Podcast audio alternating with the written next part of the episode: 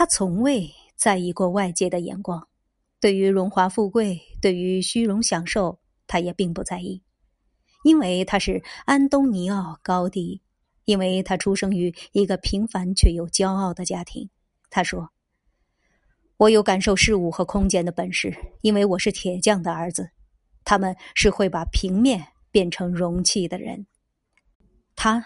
就是一个从那些别人看不起的天然铁片、马赛克、毛石、镜面、碎瓦、碎陶，乃至完整的瓦罐中，都能找到灵魂的人。